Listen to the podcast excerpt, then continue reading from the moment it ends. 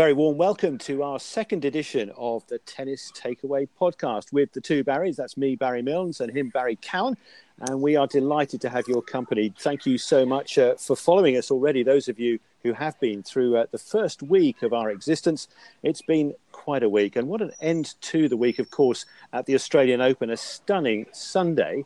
And here to discuss it with us, live from Melbourne, is the former player Jill Craybas, who was on the tour for, many years. Jill, you obviously excelled at the top level with all sorts of players over, I think, more than 20 years as a WTA player. You won a singles title, you won a whole host of doubles titles, and now working as a coach, as also as a broadcaster, and you're there with AO Radio, BBC Radio, and the World Feed you're working on as well. So I guess you've got no rest time at all. How are you doing? I'm doing okay. First of all, thank you so much for having me. It's a pleasure to join you guys. And yes, it's been a little bit hectic here, as you both know as well. The first week is always full on, just so many matches going on. But what a week it's been. And it has been a little bit exhausting, but the tennis has just been fantastic. So it's been such a good week to be here in Melbourne. It's not just been Sunday, Barry and Jill, though, has it? It's been many nights this week. Oh my God. The Conta Muguruza match that finished early hours.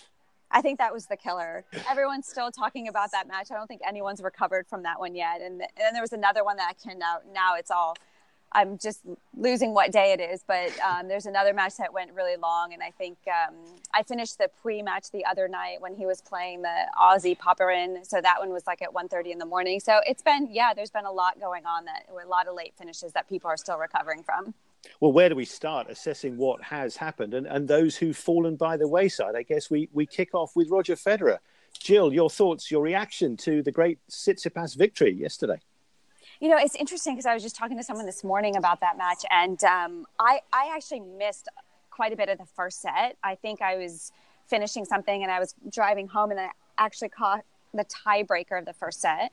And the tiebreaker I thought was phenomenal, but the person I was talking to was like, yeah, Roger looked a little bit off in that first set. And I was like, well, I actually missed that. And then the second, third, and fourth sets I thought was just phenomenal tennis. I didn't get the impression that Federer was not necessarily playing that badly. I just thought Tsitsipas was playing incredibly well. And there were moments during that match that I felt Tsitsipas was doing, choosing shots and making really good decisions, similar to what Federer usually does to his opponents. Like if he's down a break point, all of a sudden came out with a huge serve, which we know Federer can do all the time, and then also throwing in the drop shot. And I don't know, there were a lot of similarities between, it's almost like Federer was playing a mini-me, in my opinion. I thought it was so similar, and I was just like, wow. I'm like, you know, maybe Federer has a couple years left, but I think we're seeing possibly Federer for the next 20 years. I don't know.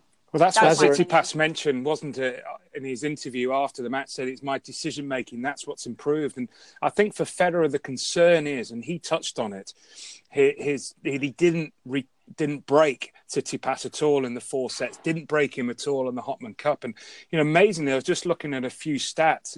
He's played 152 matches that have been four sets or five sets. This was the first time against Tsitsipas yesterday that he didn't break serve in those 152 matches. So I think it is a concern really moving forward for him.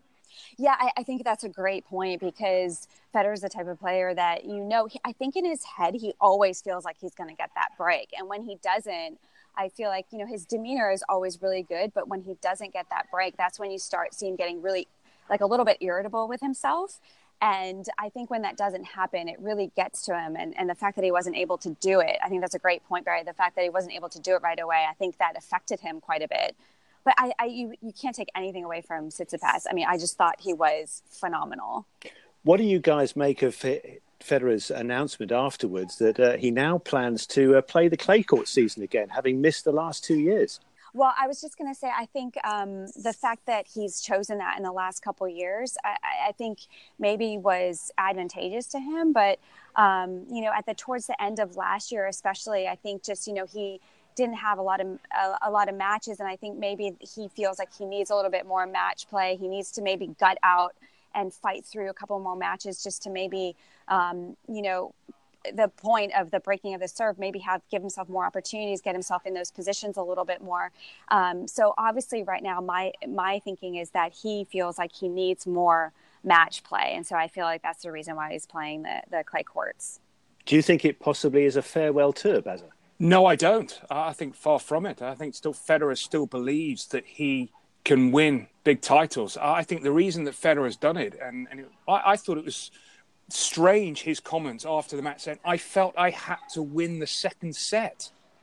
I mean, I could never imagine Federer ever saying that, which almost suggests to me that physically he maybe doesn't have that deep confidence at the moment. And that's probably one of the reasons why he has decided to play the clay court season. It'd be interesting to see how many tournaments he plays. I can't expect him to play a full schedule. I think maybe a couple of tournaments and then the French Open. So I think he needs more miles in his legs to be able to feel that he is stronger in those longer matches. Jill, we've obviously still got a couple of very big names in the draw in the men's side of it. But Andy Murray, it all began with the news of Murray announcing his plans for retirement this year.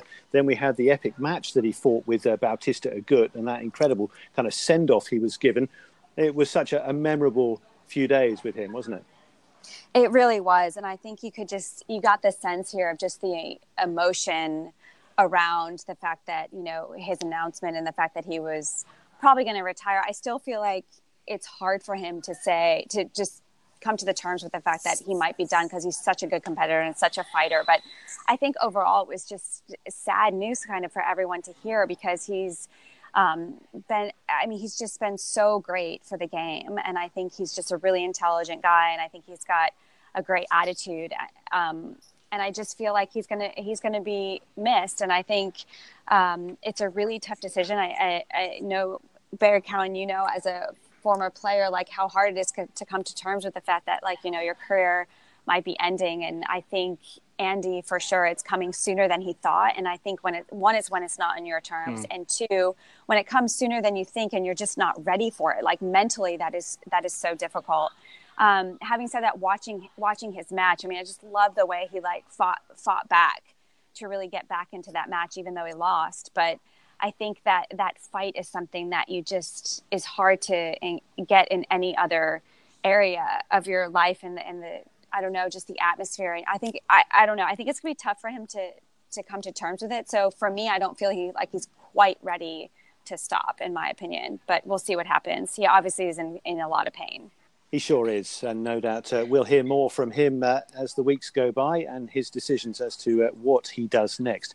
But Jill, I just want to get thoughts briefly from you about two of your own, as it were, Frances Tiafoe and Danielle Collins, because what first weeks they've put together. Collins, like yourself, a collegiate player before coming on the tour. And look what she's gone and done. Yeah, it's incredible. And I actually hadn't seen a ton of her matches before in the past. I mean, I've just seen clips like watching on YouTube or whatever on the computer. But I purposely went out and made sure I watched her. I saw her play Garcia. So I went and watched that match. And then I saw the first set of Kerber and then I had to go work. But she's just playing absolutely insane. And the way she beat Garcia, I mean, Garcia is a really hard hitter and tough competitor, and Collins was so quick on everything, and she just could hit winners from anywhere, from any shot. And the same in Kerber. I mean, I was just really, really impressed. Where does this self-confidence come from, Jill? Because she talks big, doesn't she?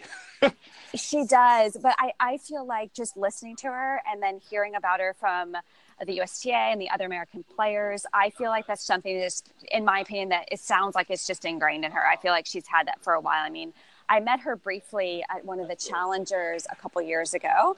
It was a situation where I didn't really get to talk to her that much, but right after that, there's the way she walked, you can tell in her demeanor that I think that's just something that's part of her character.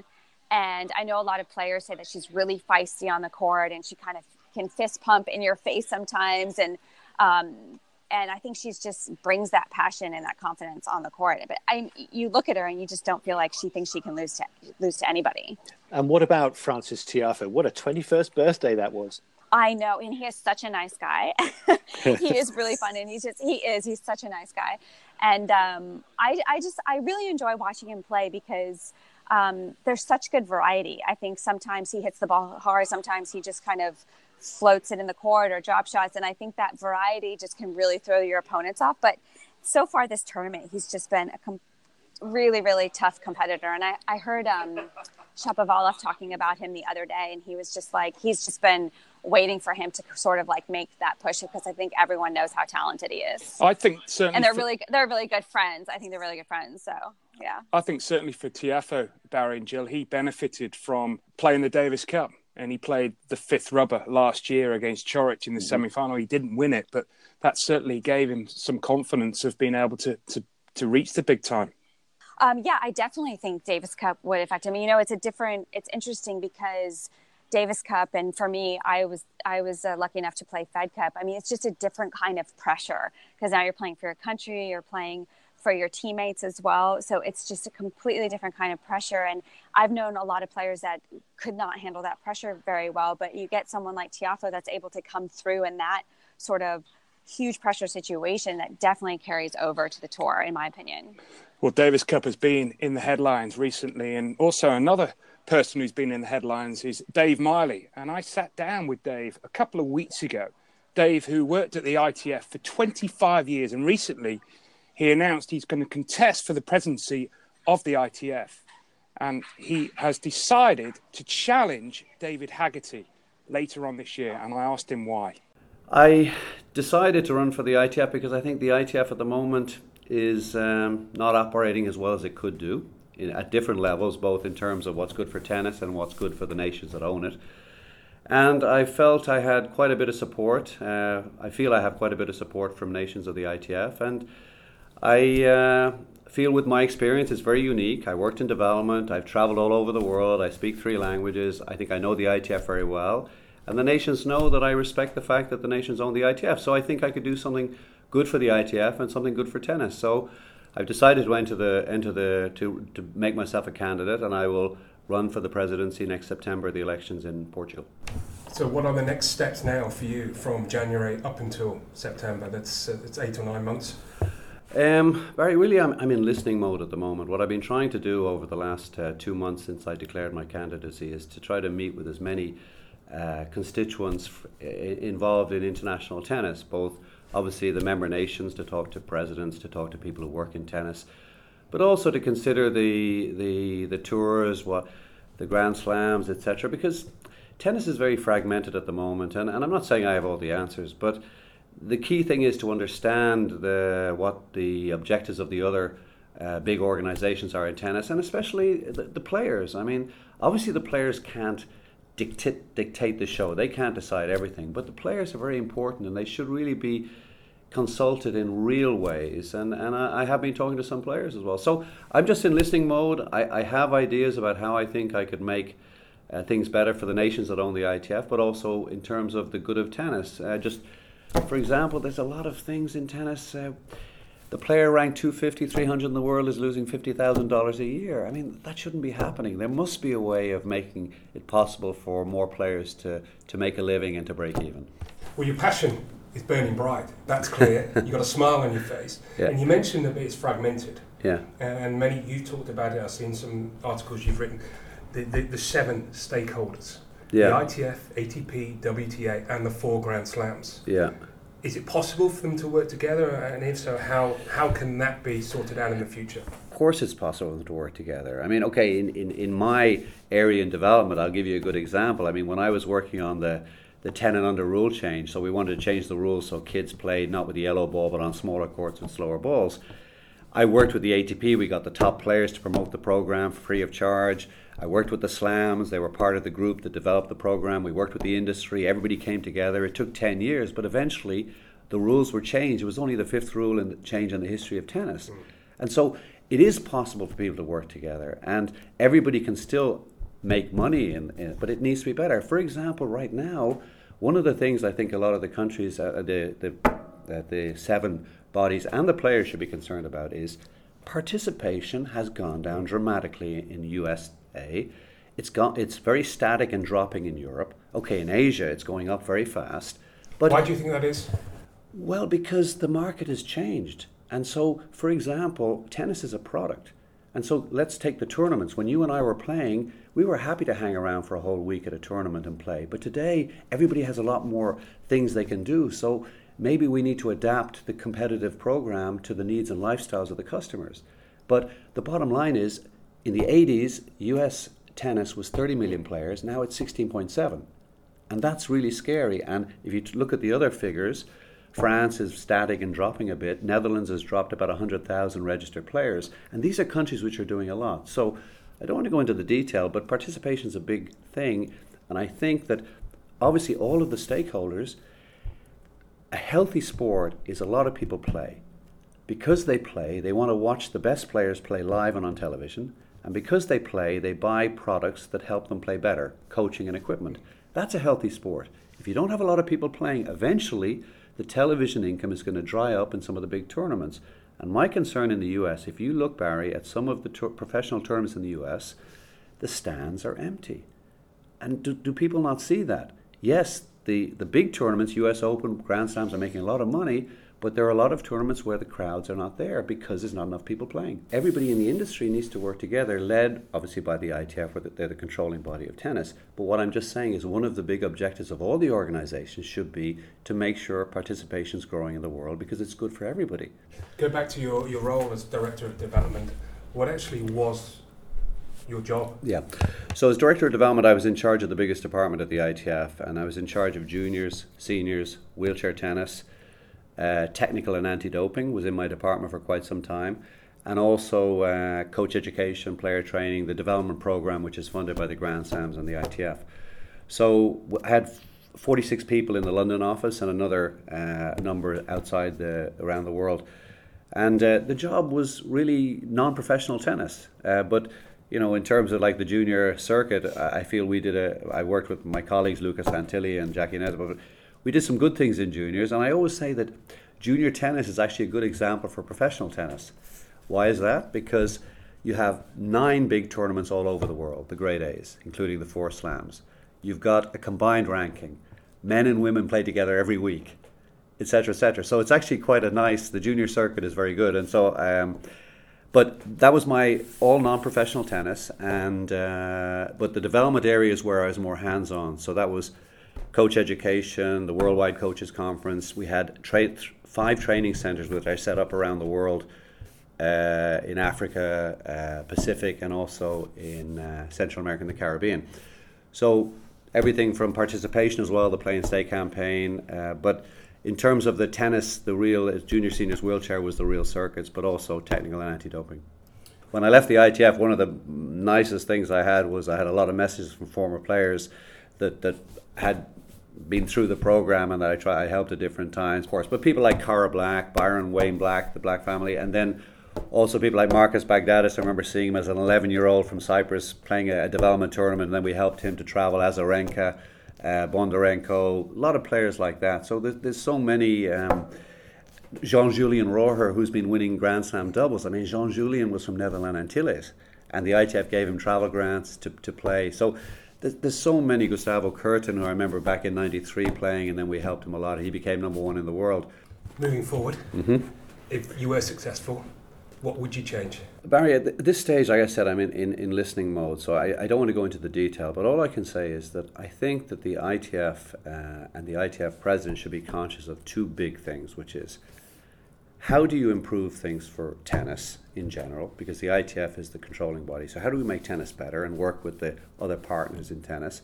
But also, what can we do for the ITF nations, the 208 nations that own the ITF?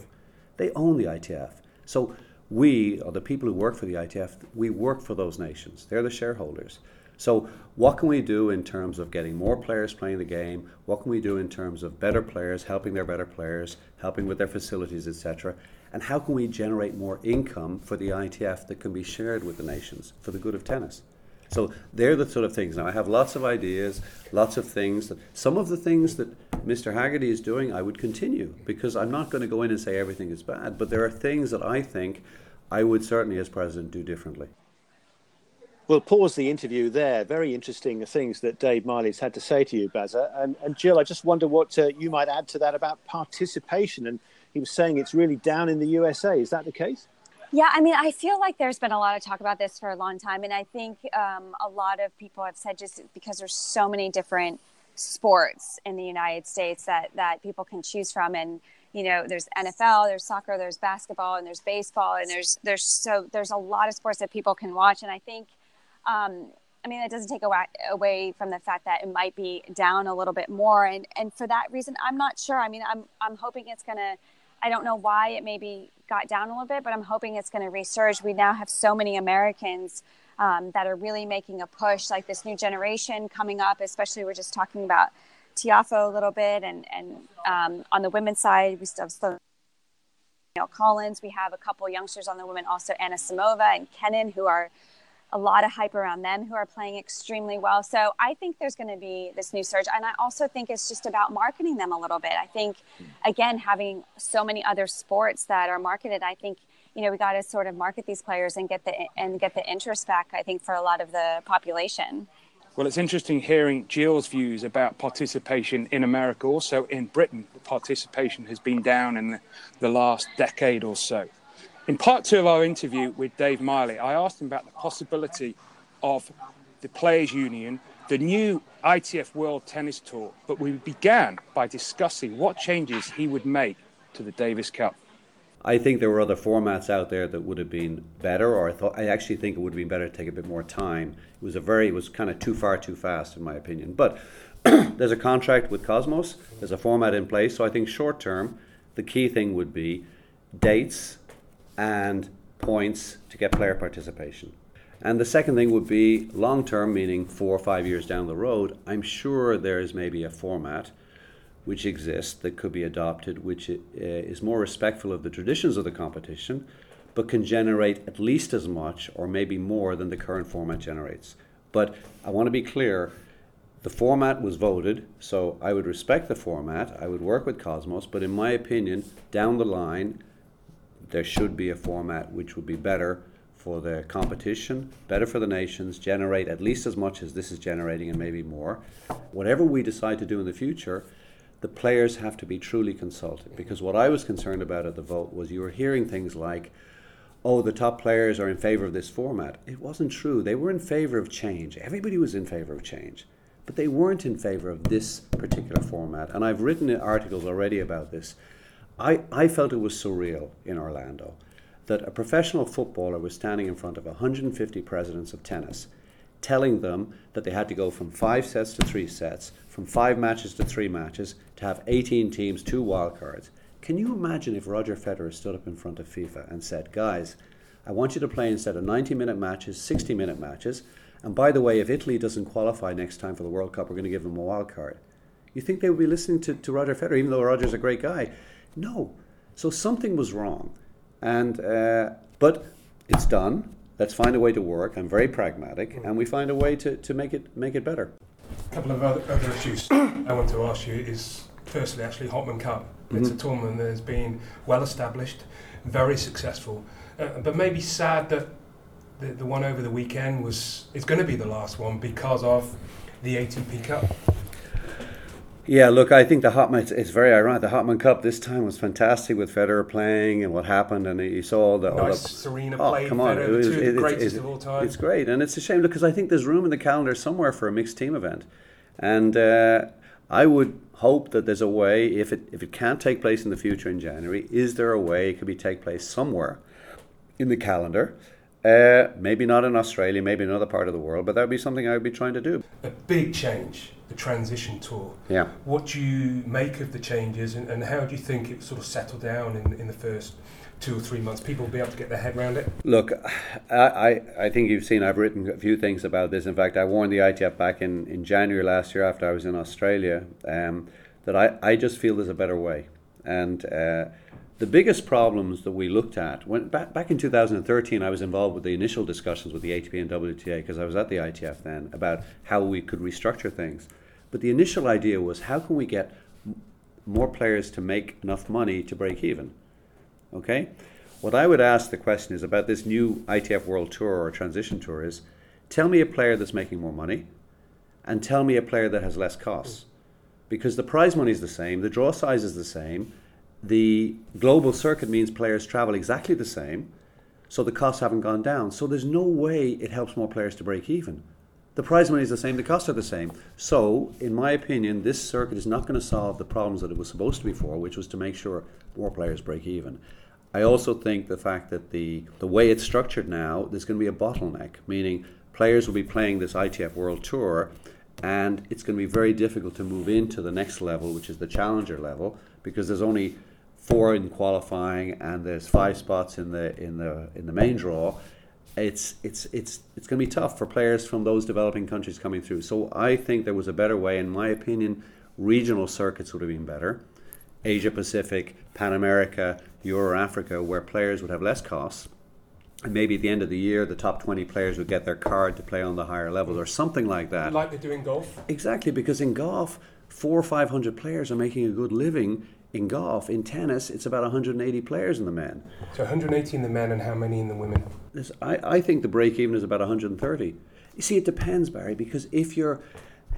It's a sport, it's a professional sport, but if you travel with a coach, your costs are 50, their travel costs are 50, and you have to pay the coach a salary. So somewhere between 150 and 200 is your costs.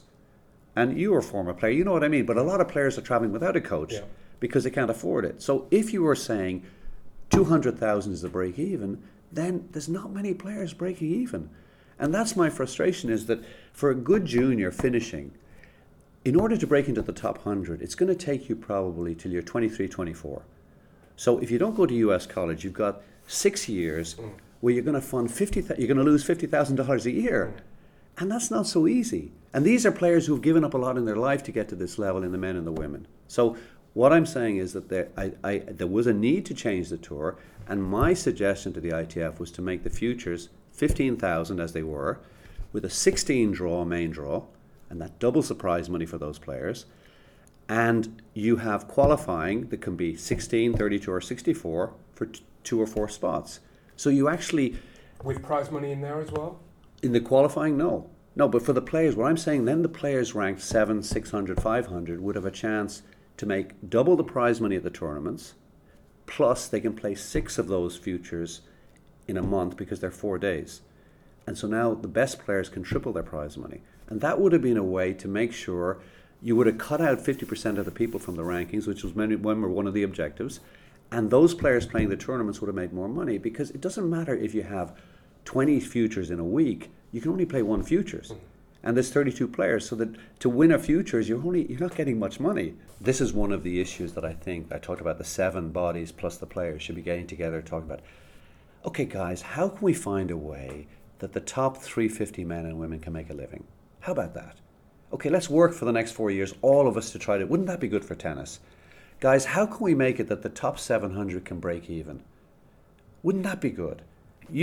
I always think, when I go to a Grand Slam qualifying and I walk around, look at the quality of the athletes. It's phenomenal. Look how big and strong in the men and the women they are. And these people have given up a lot in their life. Why should you, having given up all that, be losing $50,000 a year when you're 300 in the world? It's not right. Players' union, it's something that's touched on. I mean, obviously, if we look at the ATP, you've got the player side and you've got the tournament side. Do you think that's possible, that there can be a players' union? This is quite controversial, and this is something I think more for the Grand Slams and the ATP to kind of talk about. But look, in any business, the challenge is that it's very difficult to be an employer and a union at the same time. Everybody agrees that the players' views have to be considered. And whenever I've talked to anybody from the ATP, players' union, whatever, players, player council, etc., they want to be listened to, not just cosmetically. They just want to be consulted about the Davis Cup format, about the dates, about the calendar, things like that. And they should be, because they're really important. The players are the real customers, and they're selling the sport a lot. So whatever way, it should be that the 7 bodies are genuinely involving the players and listening to them, and trying to put together tennis, the calendar, etc., the Davis Cup, all the things, so that it's good for the players. An example is, the Davis Cup, I know it's the same week as the final used to be, but remember, the final used to be 8 players. Now it's 10, so 4-4 in the final. So it only affected 8 players. Now it affects 10 because it's 5 players on the team. This new format, you're going to have 100 players affected by it. So now when a player loses in Bercy on the Tuesday of, November 5th? They have to hang around 1 week till the end of Bercy, then another week, and then a week, and then they finish the Davis Cup November 20th, and they have to be in Doha in probably December 25th, 26th. So there's no off season. It's not right, and everybody knew it when they were voting on it. Everybody knew it. I wrote about it. So why didn't that come out and say, okay, we need to do it in September? And so everybody needs to talk about it, and things will have to move eventually so that, Davis Cup is very important. It's the tradition of our sport. We need to find a way to protect Davis Cup and a Fed Cup. It's very important. But also to make sure the ATP Tour is going well, the Grand Slams are very successful. It's all good. But at the moment, for those 100 players, they're all scratching their head going, who the hell came up with this? I want to try to offer a refreshing vision which is driven, Barry, by tennis. What I find in the last while, nobody's talking about tennis. They're talking about politics, talking about money, and all those things are important. But in the end of the day, tennis is the big thing. So interesting views from Dave Miley. I also felt, Barry and Jill, that he's keeping his cards close to his chest. There's still a lot more to come out as Definitely. He gets closer to gunning for presidency in late September. Davis Cup, too fast. Also, the interesting, could you imagine Federer standing in front of FIFA saying, I want to reduce the World Cup football from 90 minutes to 60 minutes. And if Italy or England don't qualify, there you go, let's have a wild card. It's going to be interesting to see what happens, because I know there's been a lot of talk amongst the players of, some of them kind of like the idea, some of them are not so keen on it. In my opinion, I feel like the majority are not that excited about it. I think it just takes away from having that really good camaraderie and having home ties. I think people like the fact that it moves around a little bit and being able to play in your home country. So I think it's going to lose a little bit of that ambiance and that aura, in my opinion. And that's the sense that I've gotten from some of the ATP players. Look, guys, it's been great to have the discussion. Jill, thank you so much for your time from Melbourne. I hope it's another sunny day there and you're going to have a great second week. But thank you very much for joining us. Absolutely, anytime, and I think it's going to be a great second week. It's going to get really, really hot, I think, for a couple. And we're going to have to push you, Jill. Who's going to win the men's and the women's? Oh well, that's not a push, because I've been asked that for the last 8 days already. And are your two still in from day one? My two, yes, they are. My two are still in. So a couple of days before the tournament, we always have to give our picks, and I picked Nadal and Kvitova. Oh, good picks. Good. Well, Baz went with... who did you go with, Baz? I went with Djokovic and I went with Serena in the women's. No, I didn't. I went with Kerber in the women's. The German failed me. I went with Djokovic and I went with Serena. We will find out, won't we? But thanks, guys. Go. And thanks, everybody, for listening to our second edition of the Tennis Takeaway podcast. And if you haven't already heard them, we're also doing Tennis Takeaway Extras every day, with Barry and me reacting to events each day from Melbourne Park. Do join us again for the next one. We'll have another podcast for you in a week's time.